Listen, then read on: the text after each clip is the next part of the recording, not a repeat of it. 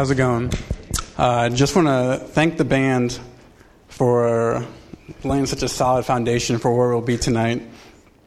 Um, you know that scene in Willy Wonka in the Chocolate Factory when he walks up and uh, he limps up to the front and then he falls over into a tumble, tumble and uh, everyone cheers? I thought about doing that tonight just to see what everyone would do. And if you don't know that I've been in crutches for seven weeks, you're probably really confused. So, um, I guess we'll start over. Hey, I'm I'm Andrew. Uh, I'm one of the interns here at the Ring, and uh, I have the incredible privilege of walking us through the scriptures tonight, uh, and I'm very very excited about that.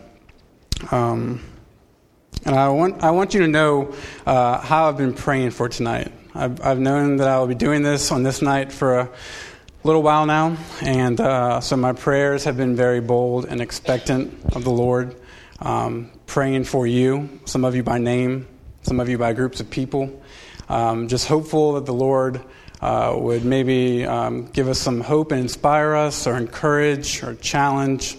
Just wanted Him to do whatever uh, He wants to do tonight. And so that's, that's where my prayers have been, and um, I'm confident in the guy that I prayed to for that. So uh, tonight we'll be in Luke 5. So if you want to turn there, if you have a Bible. If not, we'll have it on the screen up above. Luke chapter 5. And before we you know, get into the word, I want to tell this story uh, that I think will help springboard us into what we have in Luke 5. So when I was younger, I played uh, rec basketball for Lee Road Junior High. We were a powerhouse of the North Shore. He knows what I'm talking about. And uh, so I played basketball and uh, had uh, my, one of my best friends at the time. Uh, his dad was our basketball coach. Uh, his name was John Foreman, not Switchfoot John, John, um, John Foreman, a less musically talented John Foreman, but his dad was our basketball coach. And I just had a lot of respect for him, respect for him as a man and as a basketball coach, uh, just because he he knew a lot about basketball. He played basketball and he watched a lot of basketball, and so he was just very, very uh, knowledgeable about the game. And so, any advice, any criticism, anything of that nature that he would offer me, I took it immediately. He had such a credibility with me that uh, anything he wanted to offer, I would take. And so that went anywhere from how to run a play to uh, when you're a kid and you need to shoot the basketball, you have to go from you know your chest up just to pray that it gets to the goal. But he would change our shot to do a jump shot, and I can remember airballing like 900 different times. But I was so I bought into what he wanted from us as this elaborate, systematic basketball coach of nine-year-olds that I was willing to believe anything he said. And so then I had, uh, because it's rec basketball, and you had to have an assistant coach in case your head coach has something to do. Uh, we had an assistant coach who was another friend of mine, and his dad was our coach, our assistant coach, and he uh, knew very, very little about basketball.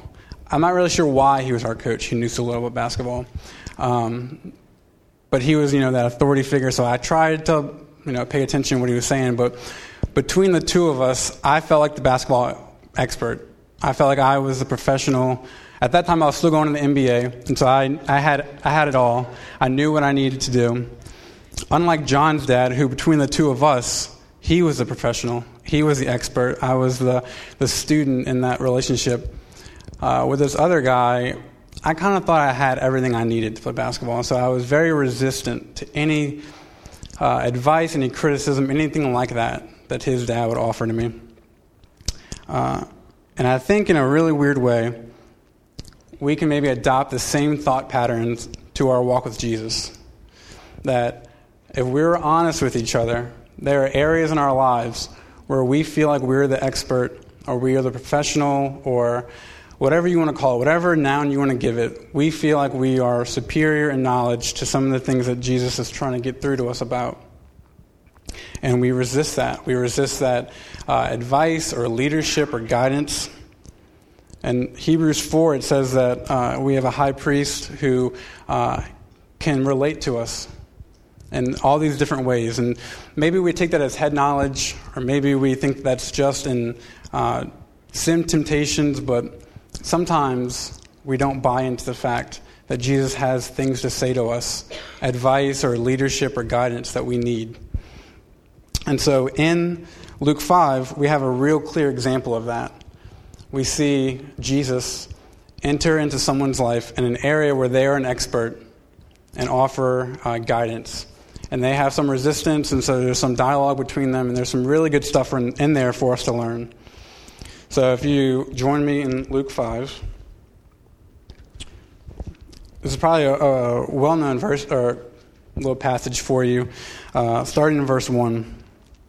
It says, On one occasion, while the crowd was pressing in on him to hear the word of God, he was standing by the lake of Gennesaret, and he saw two boats by a lake, but the fishermen had gone out of them and were washing their nets.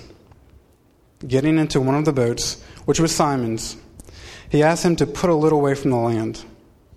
And when he sat down and taught the people, from the boat.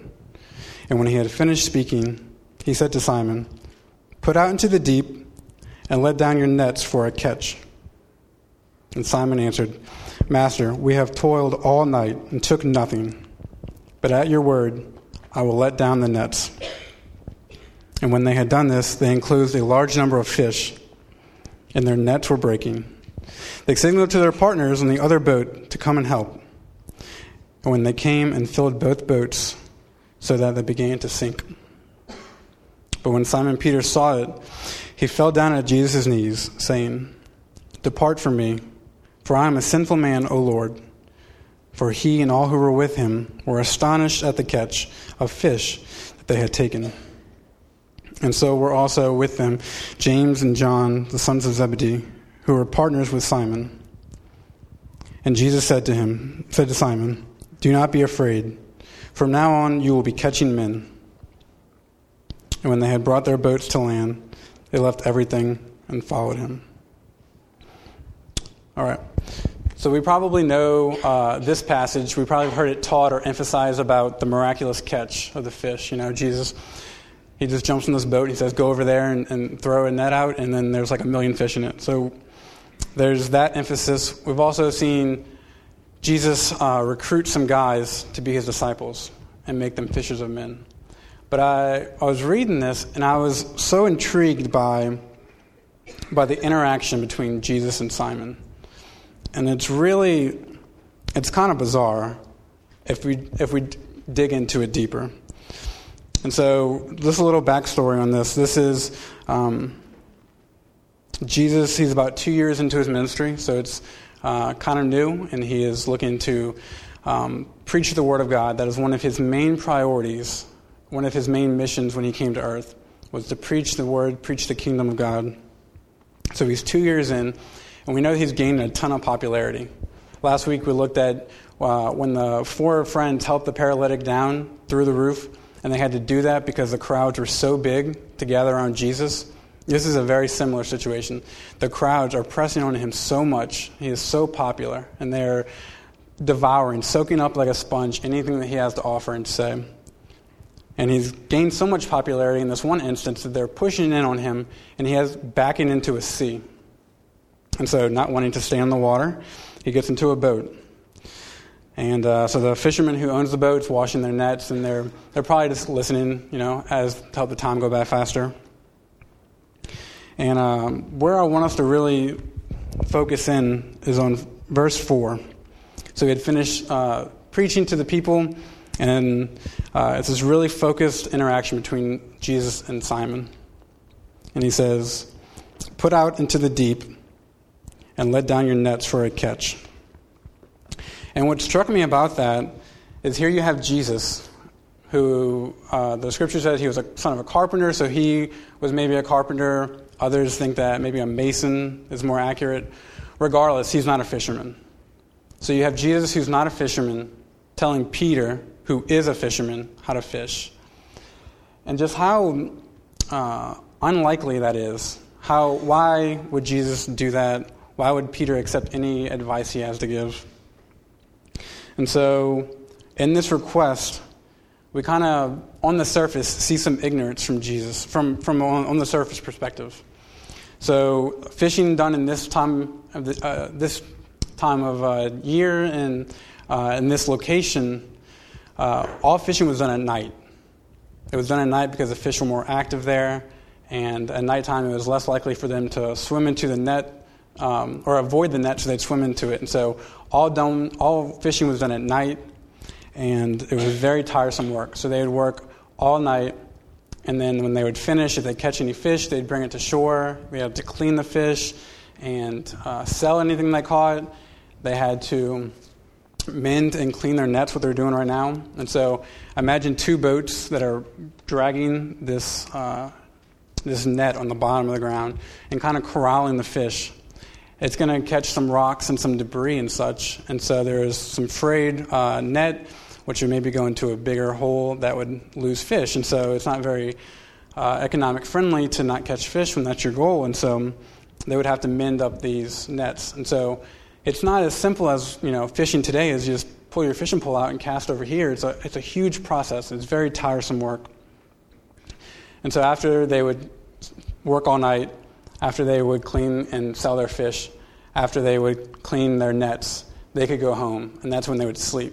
It was a very uh, res, uh, reversed cycle that we're used to.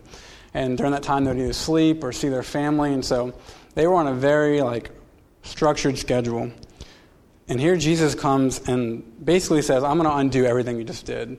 You worked in this scheduled process, but everything I'm about to ask you to do is going to undo that. And so let's, let's interact with the scriptures a little bit. Let's put ourselves in Peter's and Simon Peter's position let's say that you own a boat and you've been fishing for however long, and that's your main, like that's what you know how to do. That's your niche. And this guy who knows nothing about fishing jumps on your boat and says, Let's do this. I'm going to be captain, and I'm just going to yell out orders. Imagine if you were Simon, what would happen? What would be going through your head? We can assume that uh, Simon's kind of thrown off because this is his boat. You know, he owns his boat. Who is Jesus to jump on his boat? and give orders? Why would Simon take advice from someone who knows nothing about fishing? When he's been trained as a fisherman, this is what he does, this is how he supports his family. Why would he take advice from someone who doesn't know fishing? It says um, that they toiled all night and didn't catch anything. So, if they, in ideal circumstances, at night when they knew what they were doing, if they caught nothing, why would they catch anything during the middle of the day, which is the worst time to fish?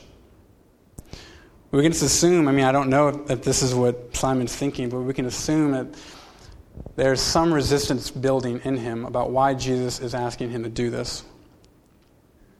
We can even see in Peter's response to Jesus that there is some uh, question that he has against Jesus. When Simon says, Master, we toiled all night and caught nothing.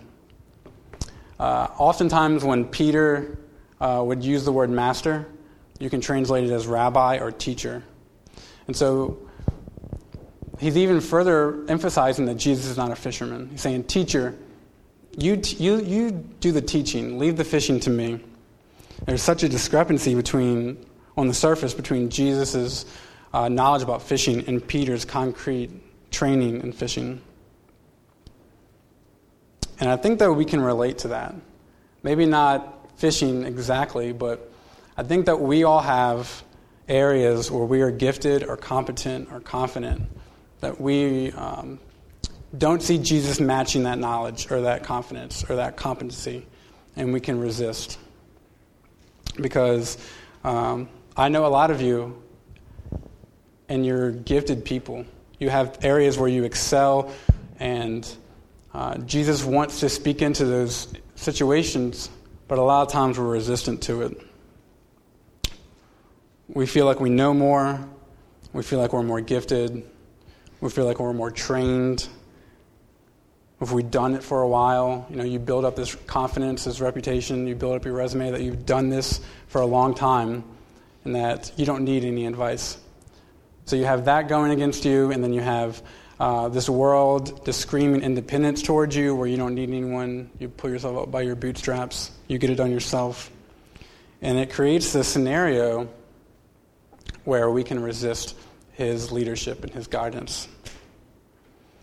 And so I, I tried to think what are some areas in our lives where this is you know, applicable? Where are we, or where can we resist? Because I don't want to throw out that we all suffer with this 24 7. I know that this is not maybe something that we all deal with, but I'm willing to bet that I'm not the only one who struggles with accepting leadership in certain situations. And so don't hear me make this a blanket statement. Don't hear me say that we're all hard hearted people who don't accept Jesus at all. That's not what I'm saying. But maybe just be introspective for a second. Uh, I just wrote a couple down. This is not an exhaustive list. Our careers. Our careers. If we're gifted at something, our jobs, if we're really passionate about what we're doing. You know, we spend most of our time at work, and so things like that become super important to us. Maybe Jesus is trying to speak to us about our jobs, maybe offer guidance about a coworker, um, something like that. This was Peter's profession. Simon Peter was a fisherman, and Jesus tried to interact with him on his occupation. So his career, possessions, like I said a minute ago, this was Peter's boat.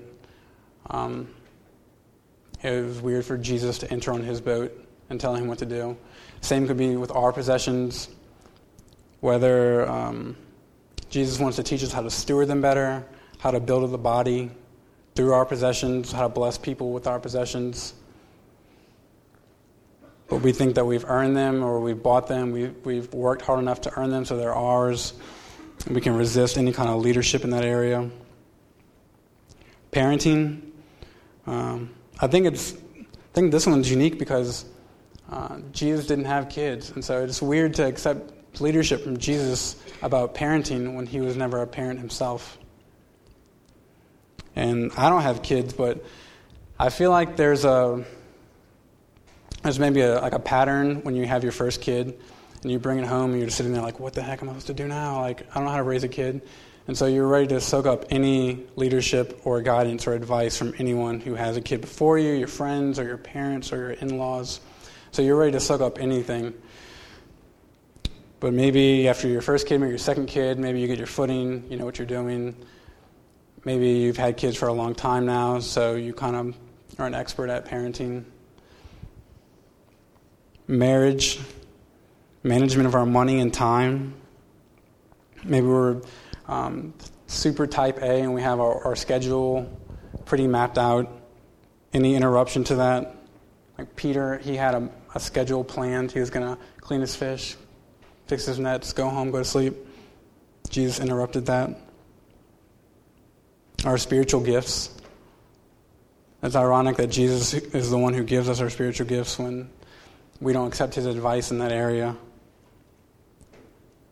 And so, like I said, this is not an exhaustive list, and maybe one is more personal to you that I didn't say because it impacts your life, but I think there are areas, maybe one of these, maybe all of them, I don't know, but there are areas when we feel like we are, um, we have graduated from needing his advice or his guidance in that area.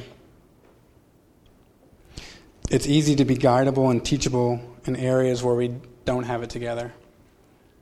If you've been around the ring for a little while, uh, Josh one time preached a sermon about Jesus take the wheel and how when things are super, super difficult, it's easy to go to the Lord and accept anything He has for you as terms of what to do or how to pray and stuff like that. So when things are chaotic and you don't have it together, it's super easy to go to the Lord about that. It's a different story when you have it together in a certain area. When you are passionate about something or competent, it's harder to accept leadership in that way. And so, you know, Peter, he may offer some resistance, but I mean, he wasn't a jerk about it. He, he obeyed the Lord. In uh, verse 5, it said, Simon answered, Master, we have toiled all night and took nothing. But at your word, I will let down the nets. And so maybe, maybe he let him down just to humor Jesus. Um, Maybe he thought, we didn't catch anything at night. This guy thinks we're going to catch something now. Let's, let's humor him. Let's, let's play it up for him. Um, but in the end, he does it. And the story says that they caught a bunch of fish, enough to sink two boats. And so, again, put yourself in Peter's position. This guy who doesn't know anything about fishing, apparently, uh, comes in and tells you where to go, and you catch like a tremendous amount of fish. You'd be Instagramming it, you'd be calling everyone up, you'd talk about it on the weekends. Everyone would know about this miraculous thing that happened, you would praise him. But that's not really what, what Peter does. It said uh, in verse 8 When Simon Peter saw it, he fell down at Jesus' knees, saying, Depart from me, for I am a sinful man, O Lord. And so if you, if you read that and you see that kind of confession, that kind of repentance, and you go back to the story and you're, you're trying to find what did Peter do wrong here? I mean, he, he offered a little bit of resistance in the beginning, but he didn't outright sin. Like, where is this uh, repentance and this confession coming from? And again, I don't know this for a fact, but I think maybe that uh, he had some assumptions and thoughts about Jesus offering that resistance, and that led to some negative emotions. Maybe he was offended, offended that Jesus would even uh, speak into that situation when he's such an expert at fishing. Maybe he became angry, bitter that Jesus challenged his expertise, resentful, mad that Jesus interrupted his uh, schedule Any of these um, emotions would have led to sin in Peter's mind. And maybe that's what he's um, maybe that's what he is referring to when he is confessing. So maybe we're in that boat. Maybe there are times when we resist Jesus and then those negative emotions come out of it. We become offended that Jesus would have anything to say about our, our parenting or, or bitter that He asked us to do something to go out of our way, out of our comfort zone. And uh, we can just get really, really upset sometimes. But that's not His motive. He's not trying to one up us, He's not trying to be- belittle us or um, imply that He has lack of confidence in us. He truly knows better, and He wants to guide us. And I think that's where. Um, I think that's where it switched for Peter. In the very beginning, when Simon, Simon Peter, when he refers to Jesus, when he talks to him, he calls him master or rabbi or teacher. It's a very unpersonal name. But then when he confesses, he calls him Lord. And so I think a super important key for us not to lose sight of is that we, when we lose sight of who Jesus is, we lose sight of his motives. I think Peter maybe saw Jesus as just a non fisherman coming on his boat and telling him what to do. I think that he maybe saw him as a threat to his knowledge or, or what it is, but he didn't see Jesus who he really was. He didn't see him as the loving, eternal, omniscient God who loves him, who sees the end from the beginning, the God who died for our sins on the cross in part to have a relationship with us where he can have that uh, dialogue with us. Because that's, that's the key, is not forgetting who Jesus is. When we forget who he is, we lose sight of his motives. They're not malicious, they're not, um, they're just not as evil as we can make them out to be that Jesus died to have a relationship with us and in part to guide us and to disciple us and to change us and transform us from one degree of glory to another. Because that's what the goal is. None of us are here raising our hand wanting to say, Yeah, I want to know more than Jesus. Or, Yeah, I think that I have it together um, and i have graduated from, his, from dependence on Him. We're all here as believers because we believe that becoming like Jesus is the goal. And we can't be like him if he's not teaching us how. And so there has to be an openness there. There has to be a, a humility to take in what he's trying to offer us. We can't be so prideful to not to resist that, to resist guidance or leadership.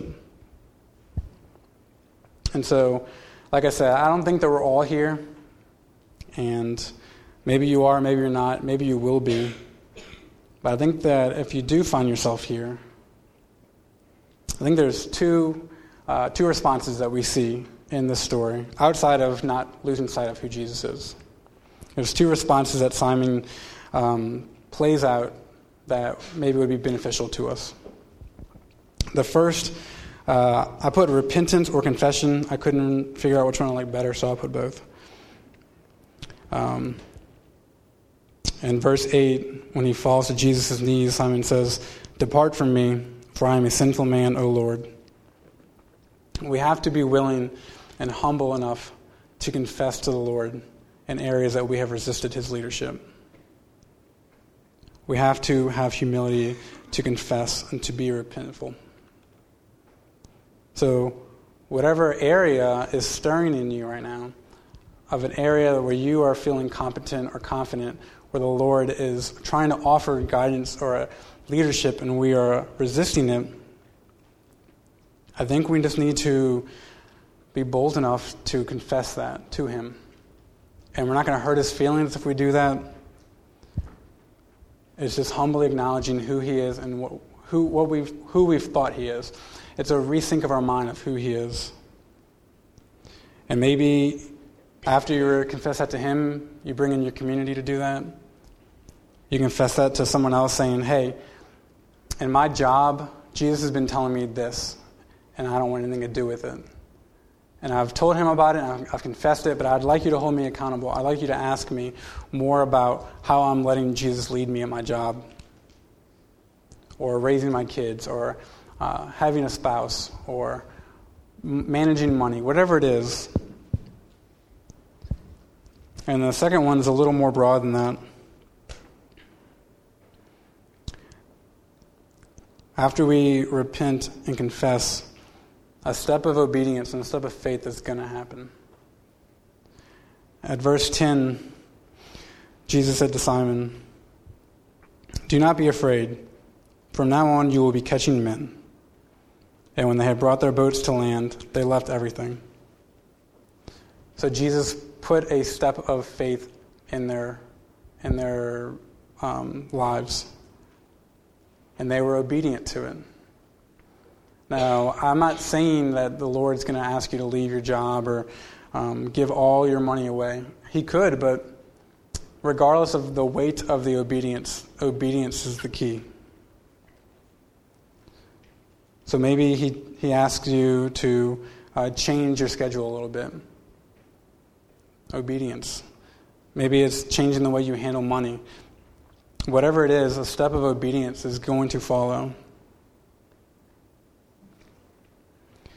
And so we will respond the same way that we do every week in song. So the band can come on up. And the way we will respond is remembering who Jesus is. These songs that are picked, they really just highlight Jesus' character. It's because we cannot lose sight of who he is.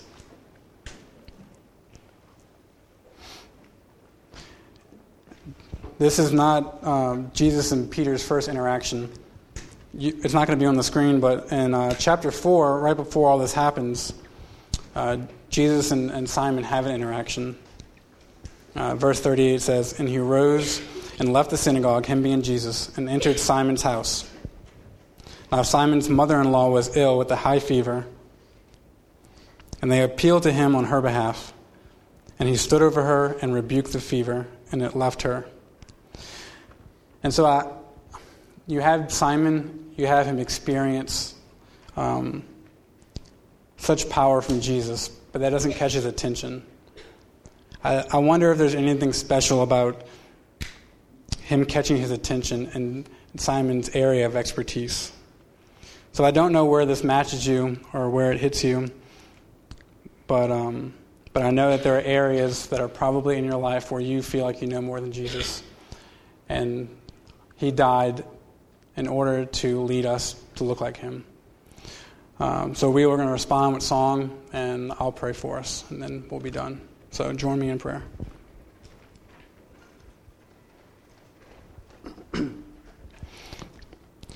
Jesus, we're thankful that you are a God uh, who has made himself available to us. You are a God who uh, does not withhold who you are or your characteristics, but you ask us to know you. And there is such humility and trust in knowing that you have your glory and our interest and our joy in mind.